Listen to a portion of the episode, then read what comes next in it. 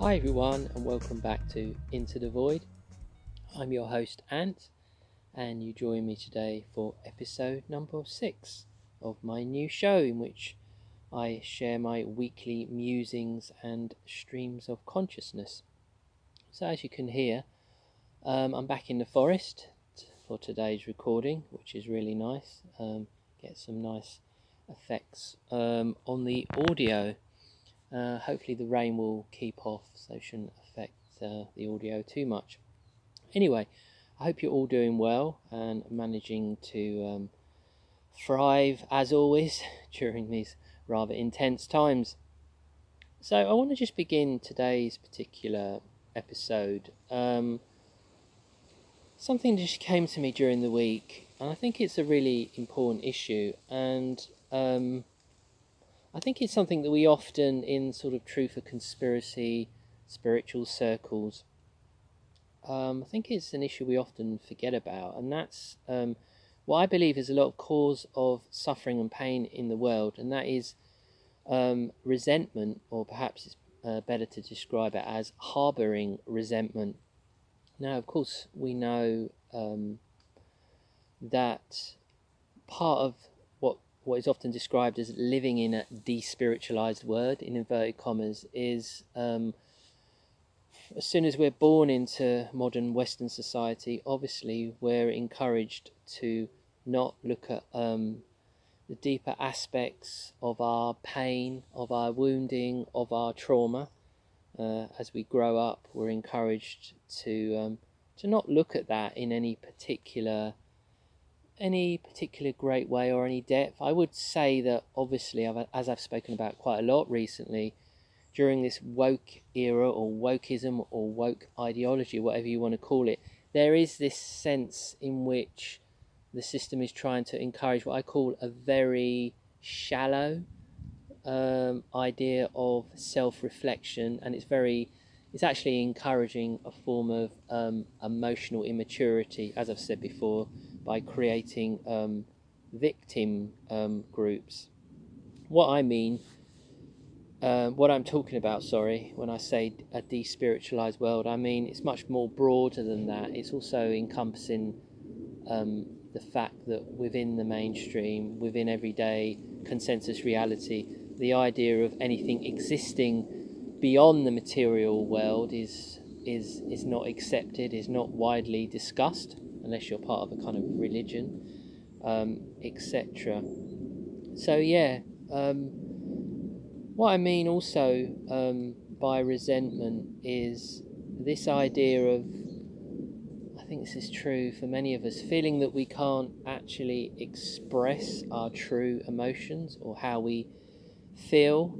I mean, we may well harbour resentment, as we know, towards particular individuals, particular individual members of our family. We may harbour resentment towards specific politicians or specific uh, political ideologies.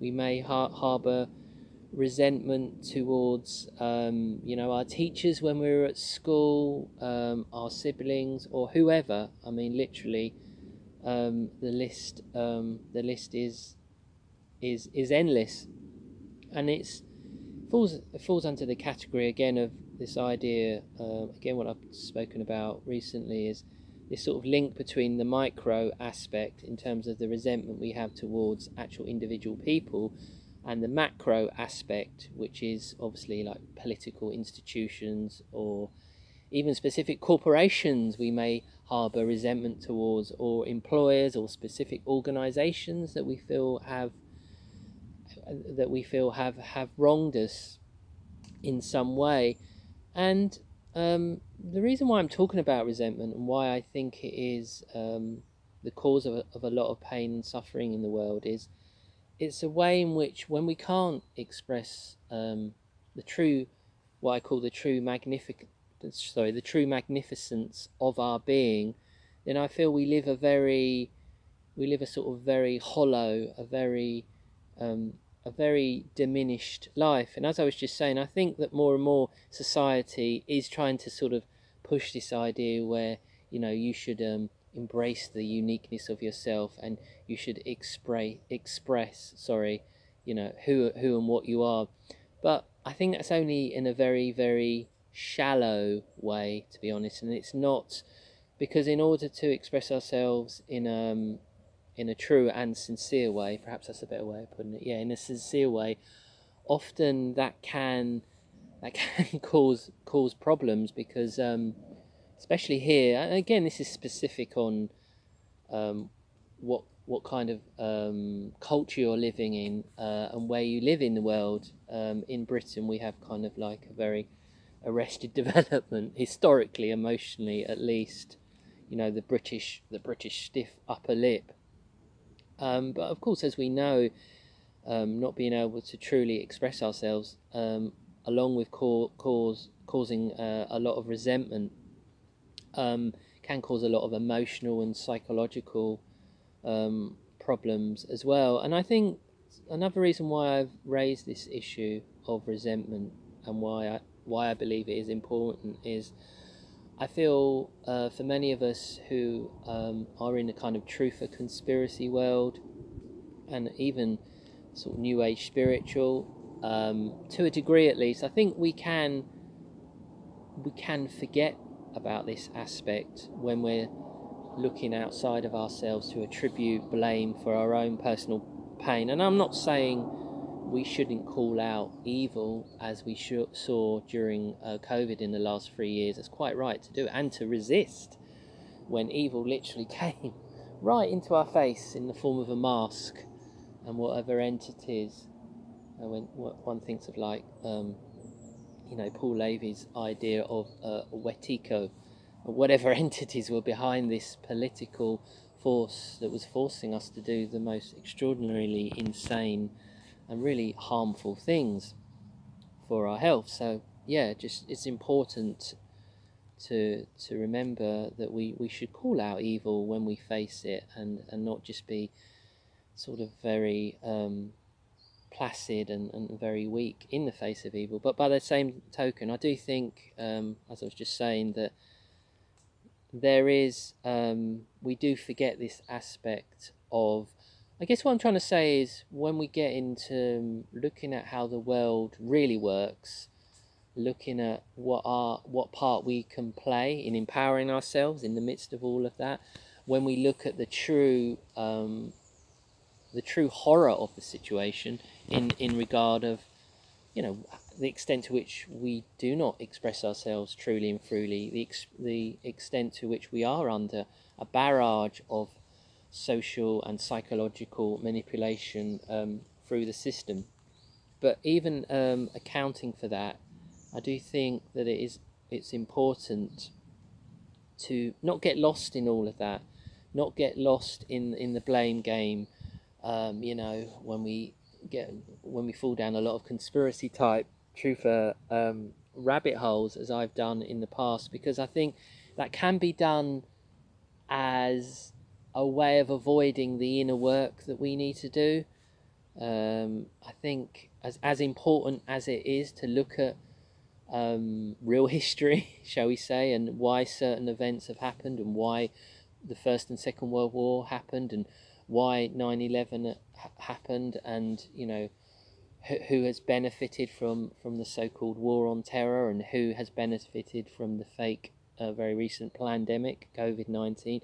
Yes, of course, it's very, very important, absolutely, to look at all of those areas. But as I was just saying, we shouldn't do that to the detriment of um, our own our own inner work, and why we still might be um, harboring um, resentments. I mean, this is something I'm not sure I've spoken about. I don't think I have. I might have done. Forgive me but I still harbour a lot of resentment because I'm in an environment where I'm exposed a lot to the BBC, so um, mainstream narratives.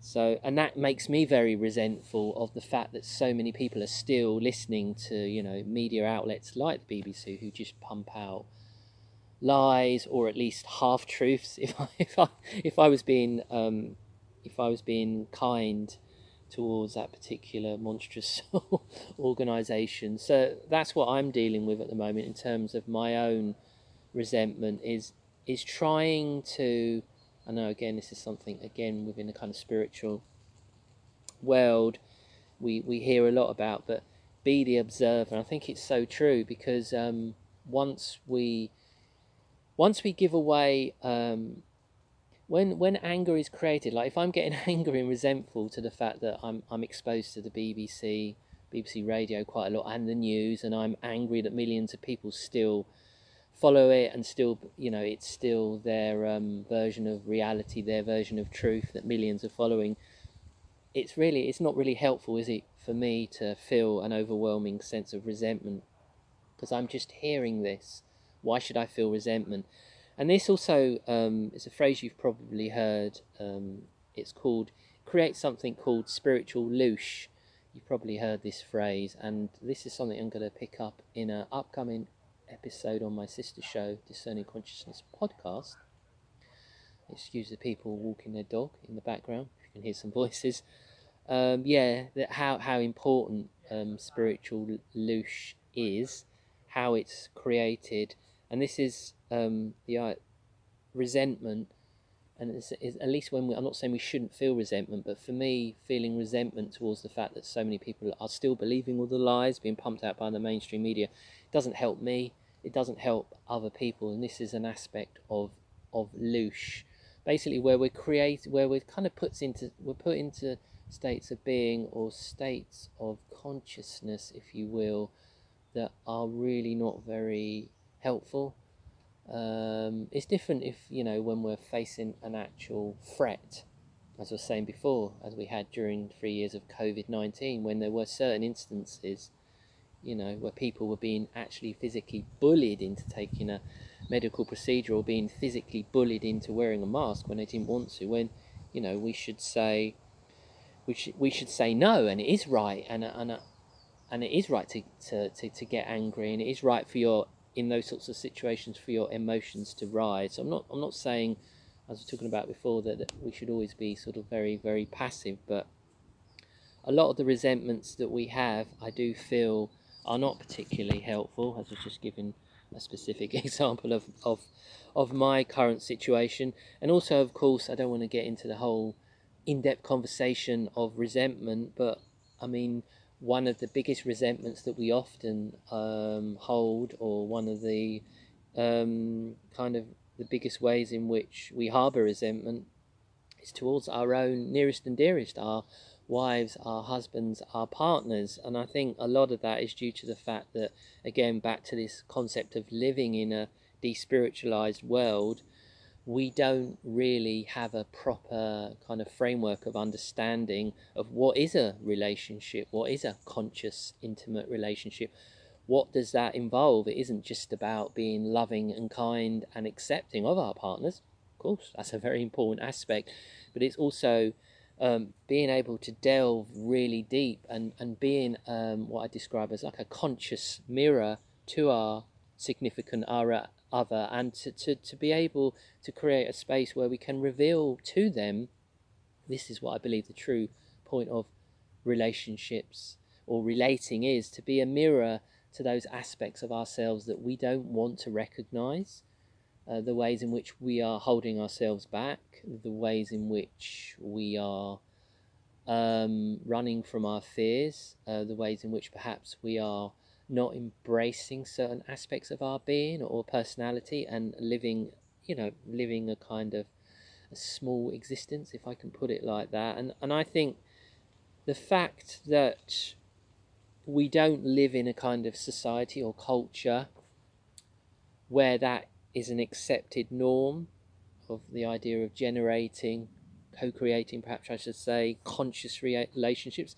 Of course, there are people out there who are consciously uh, co-relating and having deep conscious relationships. But of course we know many of our friends and many of our family family members and many of our acquaintances and all of the people out there in mainstream society they're not most of them are playing the blame game because we live as i was saying in a despiritualized world. And so i think obviously the main seat of resentment will uh, going into the future um, is um, is relationships, and uh, hopefully we, we will see um, some sort of kind of shift because it is um, where a lot of pain and suffering is caused, uh, resentment re- arising towards our, our significant other, uh, and uh, and a lot of that is um, unnecessary simply because people are not given an understanding. Not taught uh, about things like emotional intelligence in schools and things like that. So it's very difficult for people to accept and embrace the idea of being a mirror to their significant other. Anyway, I don't want to get too much into that because obviously that is a, that is a, a massive um, field. So anyway, um, it's just the rain just picking up here. You can hear in the background. But lo- luckily, I've got, um, as I've said before, I've got a nice little, nice little sleepy hollow here in the forest and a, and a canopy of trees. So hopefully, my recording device will still work and it won't be too invasive on the audio. Anyway, moving on. I just want to pick up um, an aspect of walking the path or being a spiritual seeker, and um, that's what, in terms of what actually happens when. I'm not sure we make a conscious decision to stop, but when the inter, when the um, continuous need to seek finally pauses.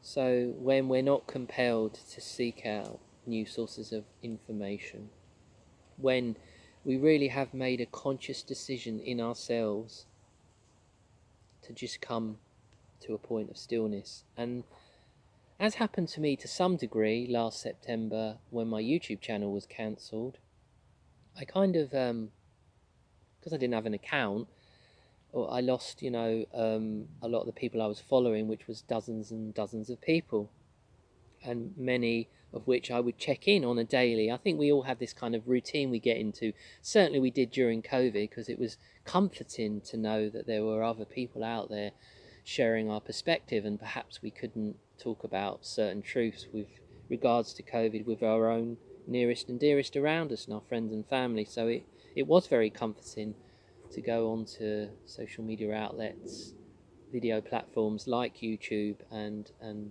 listen to people uh, who are sharing our opinion. But anyway, so last September, as you know, my account was deleted, cancelled for whatever reason. But actually, in a perverse sort of way, as I said when I met up with my friend Niall Murphy um, earlier in the year in the video that he did when he was briefly in the UK, as I said to Niall, in a perverse sort of way, it kind of, um, although I lost an outlet to, to speak to an audience on YouTube, the, the weird thing was it kind of worked in my favour because I think I was just a point, just about at the point where I was trying to come to stillness. And as I said before, it was at that point that I then decided to sell quite a lot of my books. Since then, I've sold about 150 of my books because I realised that a lot of those books that in the past I'd purchased because I was just seeking seeking an answer. I know they often say that people that buy lots of books thinking they're going to find the ultimate kind of answer to life and the meaning of the universe. Forgive me, I'm you know characterizing this a little bit, but I think we've all been there. We know what that feels like. Is um, is it can be it can be like an unconscious process uh, oh, I'll go on Amazon or whatever your favourite book retailer is. And again, I think I said last time we probably shouldn't be supporting um, organisations like Amazon, but anyway, that's our own personal choice. But anyway, I think it also, sorry, yeah, the point I was trying to make was it also relates to the fact that if you buy a lot of books thinking, excuse me, there's a wind getting up there. Um, if you buy a lot of books thinking that you're going to find the answer, you know, think of the Hitchhiker's Guide to the Galaxy. The answer is number 42 and all that. It's another sign that perhaps you need to be writing a book yourself. So, for all of you listening uh, to me today, if you've ever fallen foul of this, fallen foul of the same syndrome where you're just continually buying books, perhaps you need to write your own books. That's something to think about. Anyway, so yeah, it was kind of like a little bit forced on me this, decision, sorry, to come to a point of of stillness uh, when my YouTube channel was deleted or, or count, cancelled, and um, yeah, but what I've experienced since last September, October time, so last uh, last autumn, is it's almost as if uh, everything in my external world has shaken up. The kind of my living circumstances. I won't go into any details.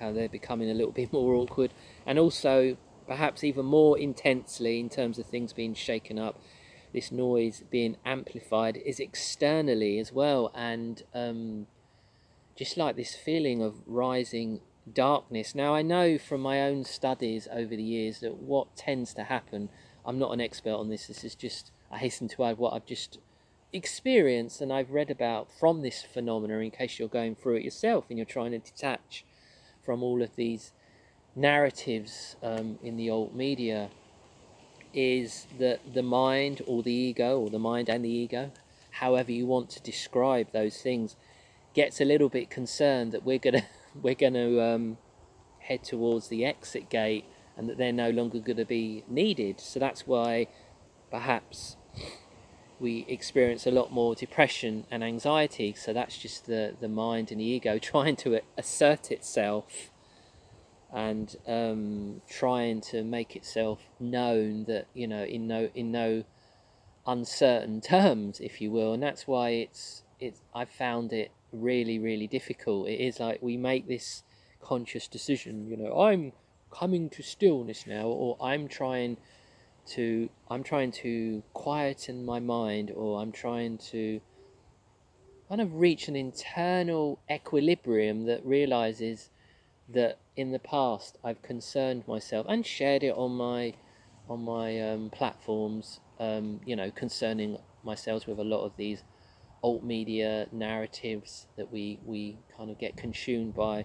But coming to an understanding that a lot of that is not really important, and that can be quite difficult to do because obviously you've got to reflect on perhaps in the past I've invested a lot of emotional spiritual and psychological kind of energy into things perhaps I shouldn't have done. But, you know, that was all part of my journey at the time. But anyway, just in summary on this particular point I'm going to make in a into the void today because again this is something that uh, as you might imagine I could talk about at length is that just watch for that because um, that's what I'm experiencing is a lot of those real deep and darkest uh, granular aspects of who and what we are are going to come to the fore if we decide to head towards the the exit and try and come to a point of stillness. I know that's what i've experienced this, since last autumn. Some real some real dark stuff has has come up for me and i've had some you know quite difficult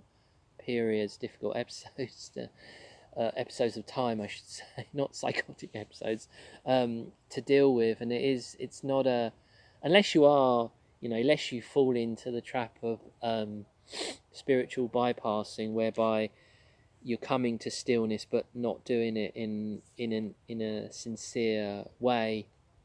You're doing it in quite an insincere way. I think that that's quite tempting as well. I think we all need to tune in and cop out at times because uh, it can be uh, to, to come to stillness in a in a sincere, grounded way can be really, really um, difficult. And I'm all trying to do it. Sorry, and I'm trying to do it on my own. Uh, I think I said this in a previous episode. Yeah, about it's a double-edged sword when we're going through kind of our own journey of awakening, our journey of selfhood. How in in one regard it can be really helpful to have someone to guide you to hold your hand through that process. But by the by the other token the flip side of that is there's so many um, kind of how should we say? Let's be kind ungrounded spiritual teachers out there. So it's all about trying to find someone that you truly resonate with.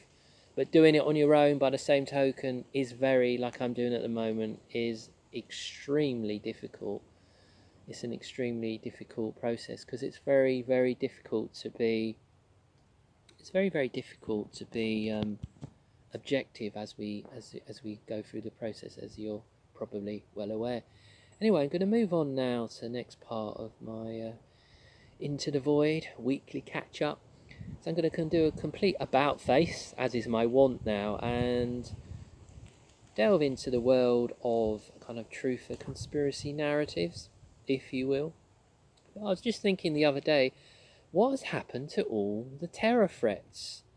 You may well, may well have been wondering yourself. So um, here in the UK, we have we have. I am not sure when it first came in. It was probably after 9/11, but it might have been after um, 7/7 and the attack on the uh, London Underground on July the 7th, 2005, which has been described as Britain's 9/11, if you like. Um, so yeah, we have this kind of this um, this uh, system, and I think it goes from one to five, and the top, uh, the highest level of threat is where um, a terror attack is imminent, is definitely going to happen. Don't ask me how the intelligence services know that. And then I don't know if it's five or zero, whereby it's you know there's no threat. Anyway, the, as we know, this um, terror threat um, since 9/11 at least has um, related to the idea of Islamic terrorism or Islamic terror threats. It used to be uh, Al Qaeda, but then they, they I don't know what happened to Al Qaeda. I think they were retired off. I don't know. Perhaps they um, they weren't pleased with the royalties they were getting. I don't know. Perhaps they didn't like all the green screen stuff. I'm not sure. anyway, so the kind of like the more common form is is ISIS or Islamic State.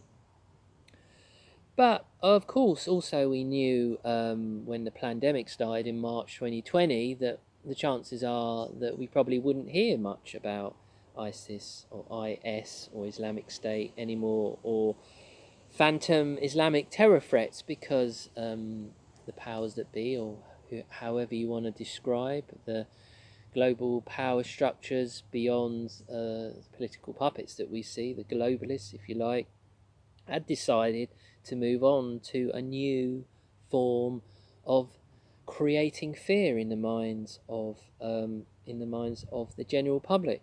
Now, one of the reasons why I think there's been a move away from um, them using Islamic terrorism is basically, if you think again, if if if if they're trying, the system is trying to push this whole idea of wokeism and woke politics, politics where we're supposed to embrace all religions and all minorities. Well, it's a little bit contradictory to continually point the finger at um, Islamic militants or Islamic terrorism when we're supposedly living in this era where we should all embrace different religions to our own, in this instance, um, Islam. So I think that might be one reason. Although, of course, in the past they've probably done that in order to gaslight us. And again, back to what I was talking about in terms of creating um, energy. I also think that um, this kind of this seem this seeming to the way in which the globalists have moved on from using Islamic terrorism as the main way in which to create fear amongst the general population. I think one of the other reasons why they've done this is since 9-11 since 7-7 in 2005 obviously we've seen the proliferation get my words out of smartphones smartphone technology and also of course the rise and rise and rise of citizens journalists in the alternative sphere. And of course now everyone has a, a phone in their in their pocket about their person. They can use that to film um, kind of uh, incidents. Let's just call them incidents when they happen so, um, unlike back in 2005 in London, and unlike in 2001 in New York uh, and in DC, uh, and a few other various locations, of course. Um, back then, it was a lot harder for alternative uh, narratives, alternative to the mainstream news outlets, to get out there. Now, alternative, um, uh, if people haven't been banned or censored, of course, but I still think that is a fear from the from the globalists or the power structure behind the um, excuse me the um, political puppets, if I can put it like that.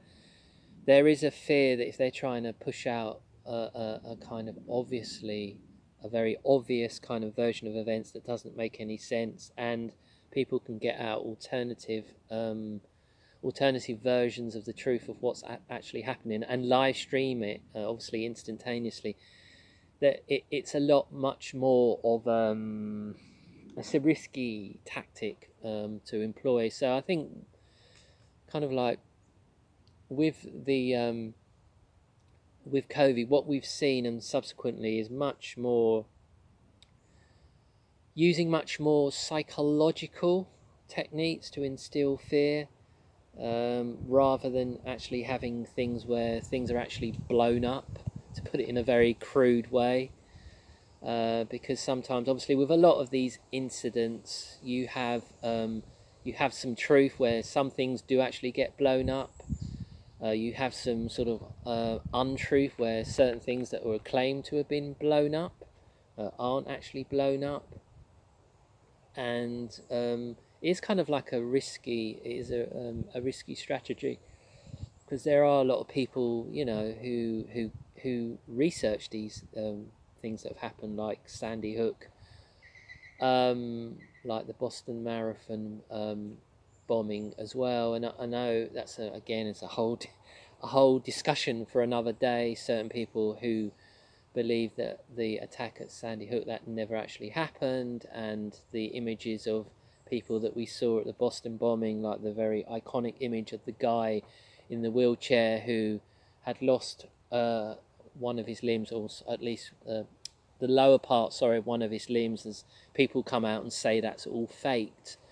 I think it's obviously it's um, we need to be careful when making such um, claims, and I mean my my um, very very quick uh, perspective on this is with a lot of these incidents, I think you get a you get fake mixed in with with real, and I think that's um, I think that's very very deliberate, but I think the reason why I've mentioned this is because over time it gets harder and harder and harder for the globalists to to pull off these things in, in a way without them being properly scrutinized. So that's why, in summary, to get back to my point, that's why I think we've seen um, kind of the ending of terror threats. Don't, excuse me, there's a mozzie on my ear there.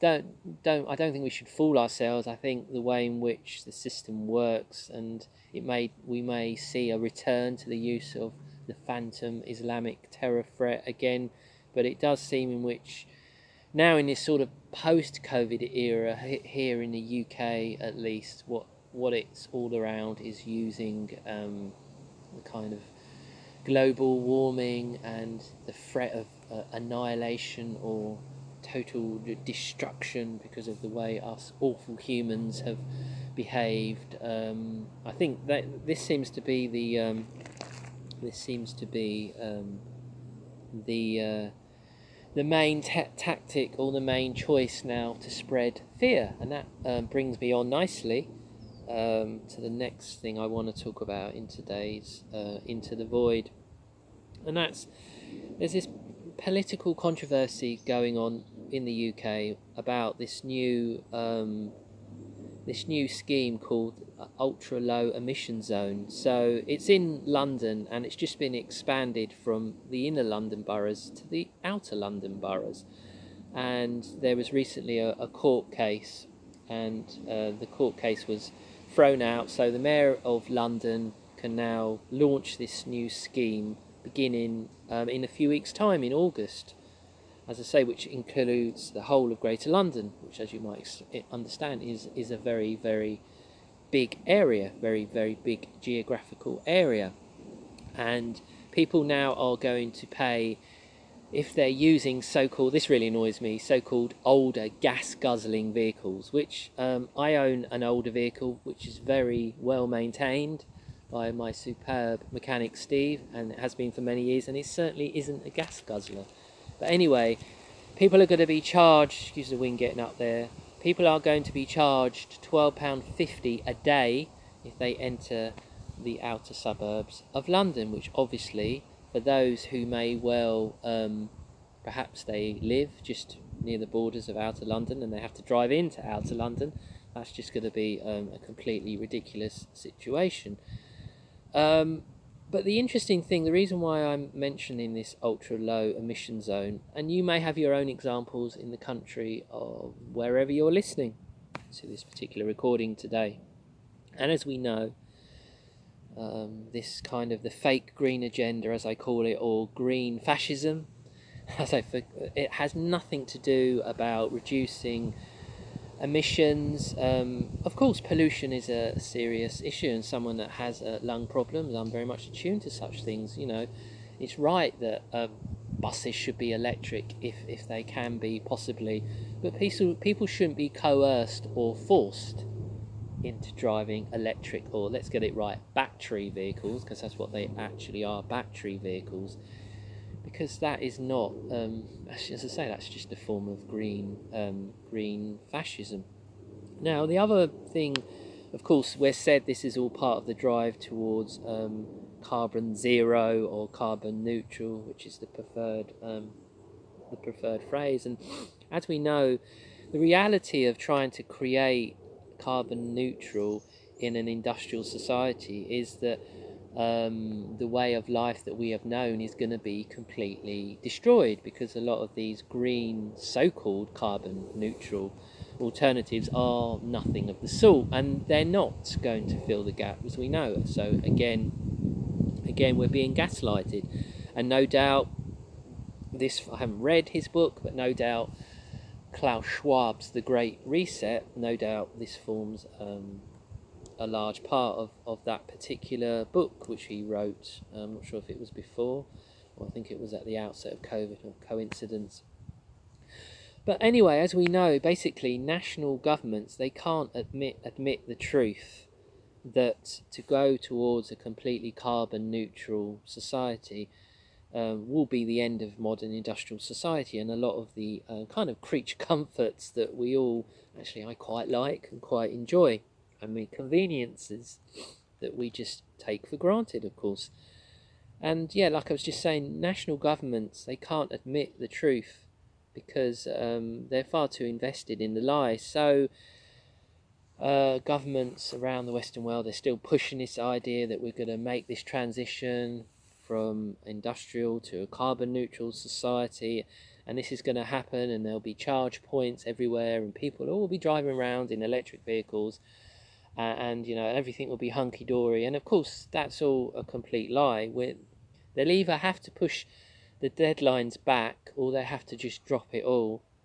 Now, what the reason um, why I'm mentioning the ULEZ or the ultra low emission zone in London is because it is causing a lot of um, political. Uh, there is a lot of political outcry because obviously, even the political class left or right, who are in the UK, both Labour, Conservative, are both they're both completely signed up to the globalist agenda, the green agenda, right? So they're not gonna they're not going to you know they're not to publicly at least say well we need to so here in the UK the deadline for um, cars is that from 2030 no new diesel or normal petrol cars will be able to be sold. So you'll still be able to, like me, I've got a normal petrol car, you'll still be able to drive them, but no um, new cars will be sold that, um, sorry, no petrol, diesel, new cars will be able to be sold from 2030.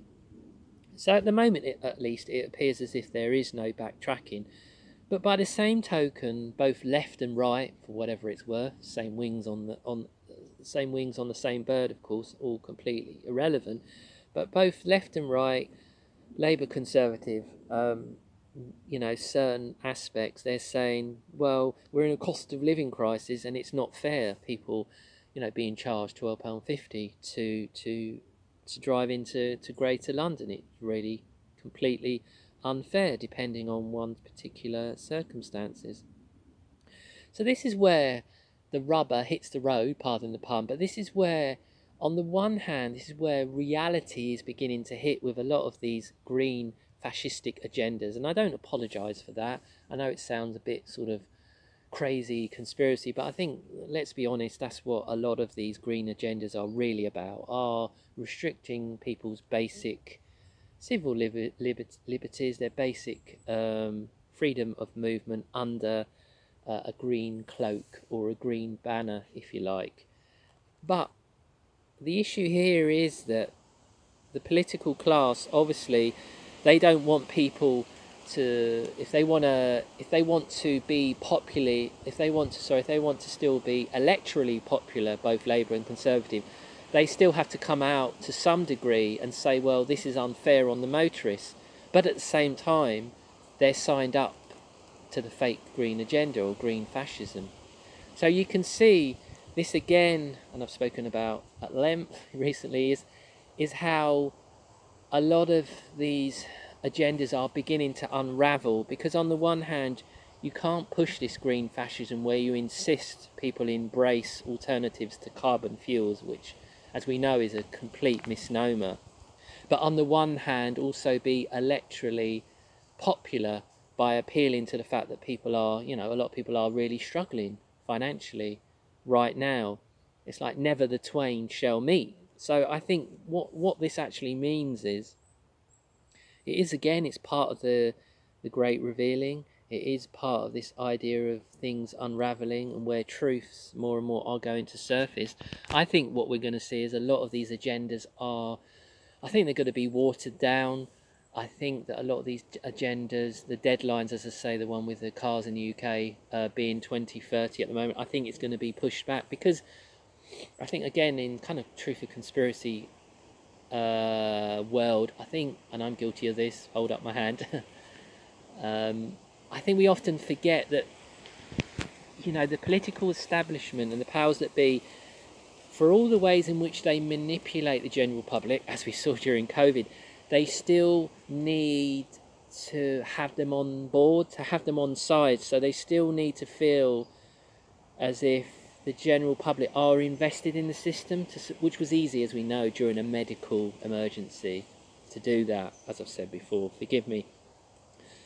But they still need to feel as if the general public do are invested at least some degree in in politics and you know the debate around issues because um, I think that if enough people um, kind of just turn around and say, this is all nonsense, I, I can't even vote anymore. So let's just say at the moment at general elections in the UK, turnout is around about 70%.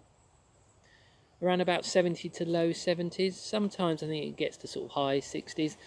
If that fell below 50%, then even the most ardent supporters of you know the established political system that we that we live in would say there's something wrong with our democracy in the UK that you know we need to we need to create a better system so that's why I do think that you know the powers that be um, the front the political front of globalism or globalization if you like the the the red and the red and blue and the green and the yellow rosetted people okay um, they they do need to try and keep the public on board. So that's why I think that we could see an unrav- unraveling to to some degree, at least, of um, these green agendas, um, which I think will will be a good thing because um, as much as a lot of the po- the population, as we know, in whatever country you're listening in, are propagandized, um, find it hard to you know see the truth of issues for whatever reason I think they know that there's something inherently wrong about a lot of these green agendas. They might not be able to connect all the dots like us guys probably can do, um, and they know it's just wrong. That that you know, I think in their heart of hearts they know that they may well support green issues and all the rest of it, but they know um, that it isn't necessarily all it purports to be. I'll just leave it at that, and and it is again it's another interesting thing to keep an eye on how how the globalists in specific countries how they're to because we know what the aim is the aim is like these 15 minute cities where people every all their movements are tracked and they just create more and more convoluted ways in which to tax us to restrict our movement and i don't think i'm i'm not promoting fear here i mean this is in their own texts like um, the Great Reset by Klaus Schwab. This is what you know. You'll you'll uh, you'll own nothing and be happy, etc., etc. Um, so we know what their goal is, I think they're failing. I don't think they will reach their goal. I mean, perhaps in certain cities, in, in, in certain locations in the world, people want to live like that. I'm not I'm not imposing my you know my desires or wishes. There are some people some people who want to live in a te- technocratic gulag. That's their that's their want. So in certain places in the world, you know, and at the same time they they they they embrace this green fascism. They can't see it for what it is. But anyway, I'm talking about for the sort of general population as a whole, millions and millions of people who don't who aren't a part of um, Stop Oil and Extinction Rebellion and all the rest of it, and just want to get on with their lives. I do, I do think more and more these people are waking up and realizing, well, this is unjust. If I'm being charged, you know, twelve pound fifty to just drive a few yards uh, into a different district, this is absolutely ridiculous. So you know, look in your own country, there will be a, a, a, move more and more, and this is all part of the Great Awakening, like I was just saying, whereby they have to try and keep the the public, the electorate on board, so there could be a watering down. So anyway, I'm just going to finish um, this specific. It's been a bit of a long one today, a bit of a long into the void today. Um, I just want to pick up something that um, I touch upon quite a lot and um, oh, some nice squirrels over there. That's nice to see. Um, and this is just something from my um, COVID memoirs, which I'm drawing from my head. And this, I think, was a really important um, aspect of the whole COVID thing, COVID 19, the pandemic, as I call it, is when it first broke in March 2020. And this is something um, that really did I spoke about on my um, YouTube channel at the time was this sense in which, on the one hand, we had the horror of the situation, the horror of the manipulation, the horror of people being locked down, the horror of vulnerable people um, not being able to see, you know, their support workers, their normal. Um, their normal support structures, the horror of older people not being able to see their family, etc., etc., etc. We all, you know, can remember that situation. But on the other hand, um, we felt vindicated. We had this sense of vindication as conspiracy theorists because we knew that something big was coming. Perhaps we didn't um, think it would come in this type of form. I mean, I didn't. Sorry to go off the beam a little bit, but I thought if there was going to be this new thing that would uh, impact billions of people and uh, you know literally over 200 countries because it was coming from the World Health Organization, of course, top-down structures, as we know. I thought I thought it'd be something that would be quite clever, and as much as it has been extremely divisive, I mean, anyone with an ounce of intelligence from day one knew it was a dumpster fire. Something, you know, the whole COVID nineteen thing. It didn't, you know, they didn't manage to divide the truth movement. Um, you know, I, I think we all we all stood pretty firm through it really, and it galvanized us really and, and because we just felt so vindicated that whatever our perspective within the whole truther world, because there are many different perspectives, as we know, of course, and I speak at length, as you probably know, about what can happen if we become a little bit unbalanced, as I did in the past. But anyway, that yeah, we felt vindicated um, um, because we've had to deal with all of this craziness um, on a day-to-day situation whether it's you know going to the dentist and making sure that we don't have mercury fillings or if our dentist says you know um, do, you, do you want a fluoride wash to, to, to make sure that your teeth aren't uh, so sensitive? No you're okay no you're okay you know. We've had to we've had to face this you know perhaps you know not having other vaccinations, not just the fake vax, or, or numerous other aspects um, of our lives where we've had to monitor how we behave and monitor what we ingest and monitor, you know, the actions we take. So when COVID came along, it's like, oh, we've been doing this most of our lives since we began to wake up. Wake up. So this is um, nothing new, and that sense of be, being vindicated, as I spoke about in a particular YouTube video, as I was just saying, for me personally, really, it it helped galvanize me in that it's like, okay, I can do this, I can do this, because we knew it was coming. It confirmed our worst fears, and we knew a lot of people were suffering unnecessarily, unnecessarily. But as we've all, you know, double-edged swords, that sense of vindication helped us going, helped us to, you know, keep going, because it was a very, it was a challenge. But just drawing on my COVID memoirs from a deeper aspect of this idea of vindication, I know there was a there was an aspect in which we could have, because um, when you feel vindicated, you can feel a little bit arrogant. So the flip, the flip side, sorry, the wind getting up. Um, the flip side of this sort of vindication is you can we could have um, and I remember I did fall into it a little bit become a little bit arrogant if you like.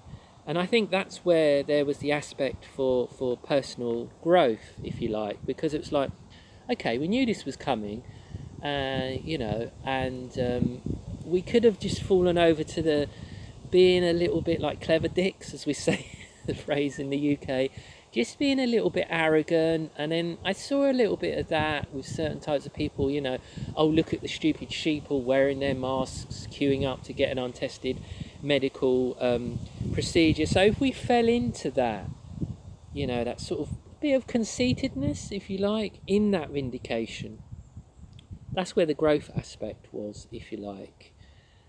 Um, you know, of, of not of not becoming um, arrogant, of not, well, look at me, you know, I know what's going on.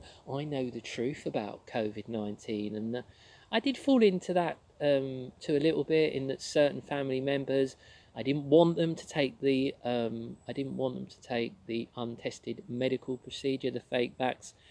And then initially, at least with the first one, and then it was like, and that's their decision. If you really truly love them, as hard as it is, and as hard as it was, and I'm sure you guys have got your own instances of um, going through that. It was a particularly hard aspect to to see people you love and cherish, perhaps go and do things that weren't in their best interest, but you had to. We had to let that go. We had to go. Well, okay, if they feel um, that's what they need to do to, to feel like they're protected from this thing, whatever it is, whether it exists or not. That uh, again, that was the growth aspect, um, the growth aspect that we had, uh, along with the sort of, um, along with, with with the vindication sort of thing, and and really, what helped me get, what helped me to get through that when there were loved ones, people close to me that were queuing up to get their fake vax was that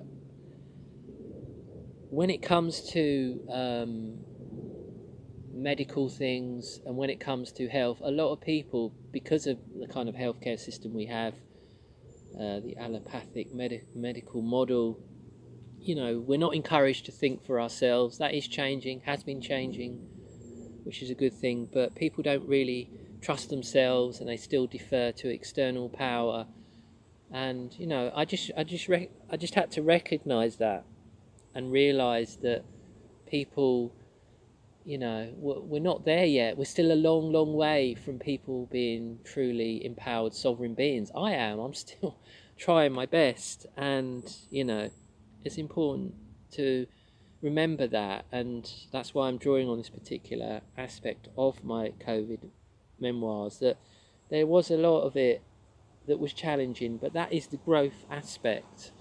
That is the growth aspect. And I see certain types of people who perhaps didn't appreciate that, who are still online and they're still talking about COVID 19, which I'm not saying is right or wrong, but they're still going with that vindication and they want to out certain out certain people and they weren't they want certain high profile public figures whether it's Fauci in the US or um, whether it's other high profile figures in so excuse me names escape me here in the UK perhaps political figures like Boris Johnson who was prime minister at the time to to actually take it to be you know tried to, to be taken to account for what happened.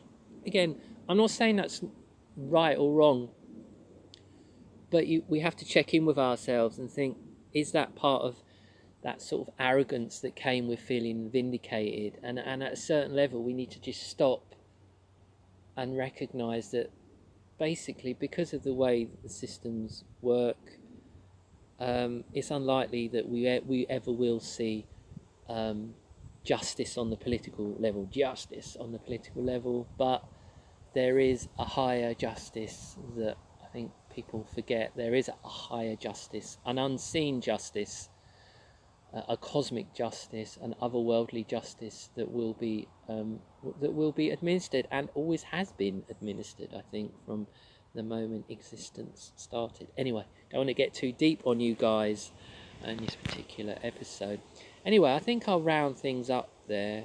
Um, I hope you've enjoyed the latest episode, episode six of Into the Void, in which I share my weekly um, musings. So, yeah, thank you all for tuning in, and I'll catch up with you all, with you all again very soon. Bye bye for now.